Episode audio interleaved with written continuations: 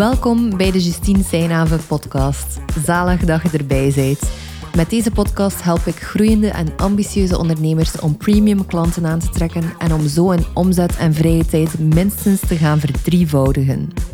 In de podcast ga je onder andere verhalen horen over het ondernemerschap, kritische vragen om te helpen je business sterker te maken en heel veel tools om zowel je money mindset te verbeteren als het high-end business model te beginnen hanteren.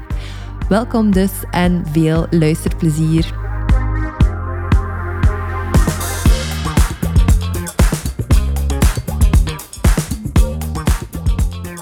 Eén vraag die alles in uw bedrijf kan veranderen. Stoere titel, hé, voor een podcast. Ik hou ervan omdat het gewoon zo simpel is. Dat ik het weer helemaal tot de essentie heb kunnen brengen in deze podcast. En dat is ook wat ik vaak met mijn klanten doe. Als we een marketingplan uitwerken bijvoorbeeld, ga ik altijd eerder zeggen van begin met 1 à 2 kanalen bijvoorbeeld.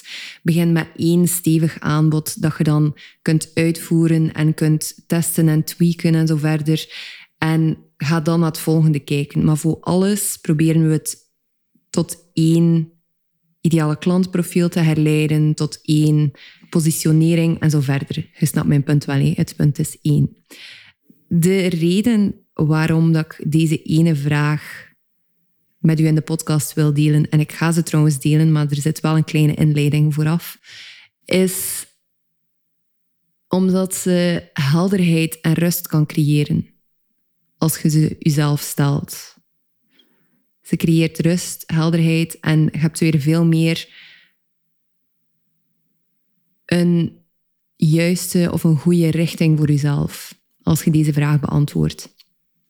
Anyway, de inleiding naar de vraag vertrekt eigenlijk vanuit het feit dat high-end ondernemen of hoogwaardig ondernemen heel veel moed vraagt.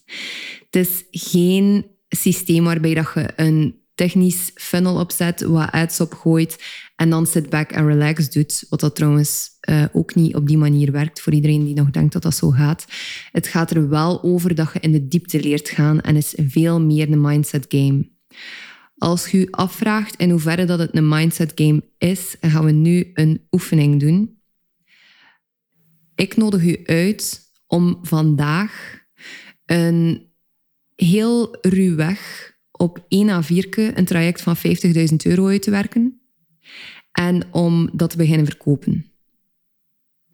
Laat dat even binnenkomen en voel en hoor welke gedachten dat er naar boven komen. Al de redenen dat je nu opsomt waarom dat je het niet zou kunnen, dat is exact waarom dat high-end ondernemen een moedig spel is. Een spel van mindset en belichaming. En ja, ook een stukje van positionering en leren content creëren, maar echt wel vooral een mindsetspel. En daarom wil ik zo graag nog verder ingaan op het kunnen creëren en cultiveren van moed in je dagelijkse leven. En ik ga er uiteindelijk toe komen, tot de ene vraag die alles kan veranderen. Het is een iets langere inleiding. Maar hoe creëer je nu meer moed? Want je zou kunnen zeggen van ja, Justine, superfijn. Moed, belangrijk en tof. En ik weet dat ik het nodig heb. Ik weet dat ik moed nodig heb om hier verder in te groeien. Maar hoe creëer je ze dan? Hoe cultiveer je ze? Hoe word je moediger? En ik zie 2 manieren daarvoor. Aan de ene kant door te oefenen. Wat dat er te doen staat, hoe word je beter in sales, hoe word je moediger in sales door letterlijk te oefenen. Dus door het te gaan doen, door in de ring te gaan staan, gelijk dat Brene Brown zou zeggen. En op de tweede plaats kun je ook echt wel de juiste setting voor jezelf creëren om moedig te zijn. En haakjes buiten jezelf zoeken die er zijn om je aan op te trekken. En een van mijn favoriete haakjes is september. Als het gaat over planning en in welk soort termijnen dat ik denk, als ik eerlijk ben, als ik een kalender voor mij zie, dan zie ik nog altijd september tot en met augustus. Ik zie nooit januari tot en met december op het einde. Dat past niet in mijn hoofd. Hoogstwaarschijnlijk komt dat omdat mijn mama leerkracht is en dat ik ettelijke schoolkalenders gezien heb in mijn leven. En dat mijn favoriete periode van het jaar ook altijd late zomer was. Dus eind augustus, begin september. Waarop dat je terug je boeken begint te kaften. En dat nog altijd warm is, maar dat je wel 's avonds een keer terug een trui kunt aandoen. Ik vind mijn herfstkleerkast altijd het leukste ook om te dragen. Zomer vind ik meestal moeilijk, want ik heb niet zoveel... Of kleed mij niet zo graag zomers. Dus vandaar is een van de haakjes waardoor dat ik de juiste setting creëer om moedig te worden, is september. En... dat komt grotendeels doordat ik het gevoel heb dat er een soort van frisse nieuwe start is. Je hebt weer een nieuwe lei om te beginnen, om op te schrijven, om op te tekenen, om op te kladden. Je hebt weer een soort van nieuwe energie. En op dat moment, als je in die nieuwe energie zit, kan deze ene vraag... als je ze jezelf stelt en er actie rond onderneemt, alles in je bedrijf veranderen. Wat zou je doen als je 100% zeker zou weten dat je zou slagen? Dat er geen falen mogelijk was en dat je sowieso een dikke 10 op 10 zou krijgen op je rapport. Beeld het u even in. Ten eerste al hoe dat voelt om 10 op 10 te hebben op je rapport. Ik vond dat echt heerlijk altijd. Sowieso de strever in mij ook. En ook kon dan snel naar mijn mama lopen op school en tonen hoe goed dat weer was. Dus aan de ene kant wil het totaal niet veel zeggen, maar aan de andere kant was het wel altijd zo zelfbevestiging. Maar de vraag is dus, wat dat je zou doen als je 100% zeker zou weten dat je zou slagen? Wat wil je graag in deze periode, dus september tot december ongeveer, creëren nog? En wat zou je doen in dat geval als je 100% zeker wist dat het zou lukken? En om je een voorbeeld te geven, of om in mijn leiderschap eigenlijk te kunnen gaan staan, wil ik als eerste gaan en hier u mijn antwoord op geven. Het is tweeledig wel. Ik weet dat ik het... simpel wilde houden, maar ik ben ook iemand die houdt van gelaagdheid, van nuance. En iemand die weet dat het nooit 100% in de strategie of in het doen zit, of 100% in het energetische. Dus daarom mijn antwoord ook op deze vraag. Ik zou beginnen met een klein maar fijn lijstje op te stellen met mensen naar wie dat ik opkijk online en met wie dat ik graag zou samenwerken. En de bedoeling is wel dat ze allemaal beide kenmerken hebben. En dat kleine fijn lijstje zou een 5 tot 10-tal personen zijn. En ik ga verbinding met hen beginnen maken in de DM's. Ik ga hen beginnen volgen, nu en dan een keer reageren op iets, zien of dat ze terugreageren, zien of dat ze terugvolgen, want dat is ook wel belangrijk. We spreken heel veel over outreach en verkopen in de DM's en zo verder, maar als er geen magie is, dan kun je het ook gewoon letterlijk niet forceren. Dus ik zou daarmee beginnen. Zie nu dat er een fijne match is als ik een klik voel met een van hen. En ook uitnodigen voor een gesprek om in Triple Your Wealth te stappen. Als ik voel dat ze mijn hulp zouden kunnen gebruiken. En dat klinkt ook allemaal alsof dat allemaal uit mij komt. Maar er gaat ook een groot stuk van mijn expertise in het leren lezen. Van hoe dat iemand klaar is.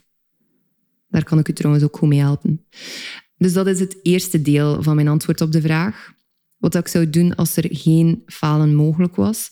En het tweede stuk is, om dat eigenlijk te kunnen bewerkstelligen, dat ik effectief de actie onderneem, rond dat lijstje opstellen en met die mensen in gesprek te beginnen gaan, moet mijn energie hoog zijn. Het is zo'n cliché dat je de 5 mensen bent met wie dat je het meest omgaat en zo verder en zo voort. Dat je echt een hoge energie nodig hebt als je veel geld wil aantrekken. Maar het klopt zo hard. Op het moment dat je in je visie staat, dat je ziet wat er mogelijk is voor jezelf, voor je klanten, wat voor een impact dat je kunt maken, dat je voelt van wat dat je te betekenen hebt hier in de wereld, dat je energie dus gewoon echt gigantisch hoog zit, dan gaan er echt dingen rollen. Dan krijgt je brein gewoon geen tijd om je tegen te houden, om je vast te houden met belemmerende overtuigingen en zo verder. En hoe dat ik dat het liefste doe, is dus door mij te begeven tussen ondernemers die mij upliften. Ik zit zelf bijvoorbeeld in een coachingtraject en daarin zitten er 4 groepen. Ik zat in groep 3 en ik heb zelf gevraagd of dat ik naar groep 4 mocht, want ik wil echt de domste in de klas zijn. Ik wil degene zijn die echt het meest kan opnemen van de mensen rond mij. En de domste klinkt plat gezegd, maar ergens komt het daar wel op neer. En dan heb ik het niet over puur het intellect en in het weten, want ik weet hoe dat ik moet ondernemen. Maar heel vaak moet je perspectief gewoon opengetrokken worden. En er is geen enkele plek waarop dat beter gaat dan tussen andere ondernemers te zitten die even gedreven zijn, die misschien een stukje verder staan en die je gewoon kunnen laten meesurfen door gewoon zichzelf te zijn. En door ook uitzonderlijk gedreven en missiegedreven een bedrijf te leiden. Dat is het eerste luik van hoe dat ik mijn energie hoog hou. En dan is het tweede luik echt met een coach te werken. Ik heb onlangs een post gedeeld waarin dat ik deelde hoe dat met een coach werken ook belemmerend is. En ik geloof daar nog altijd voor een stuk in. Of belemmerend kan zijn.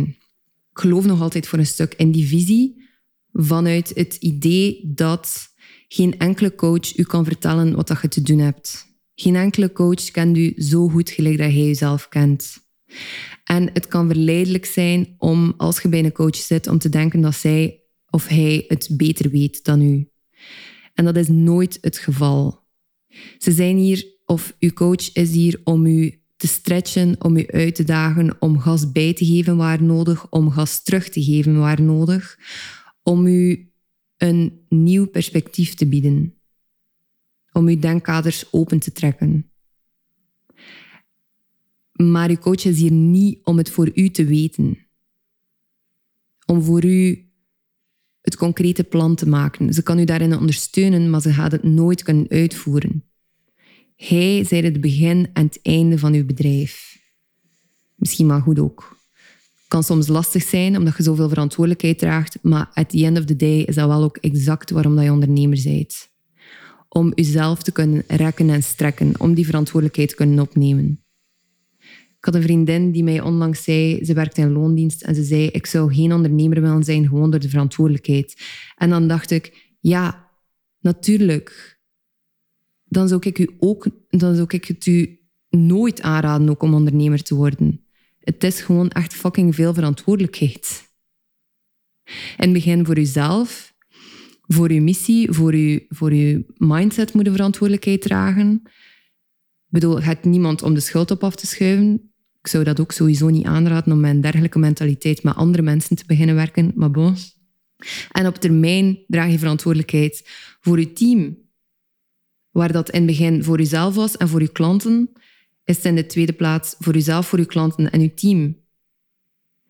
Moet je er kunnen voor zorgen dat ze kunnen betaald worden op tijd.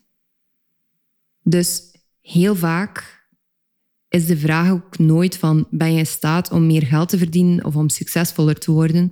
De vraag is eerder, kun je het aan dat je meer verantwoordelijkheid gaat krijgen?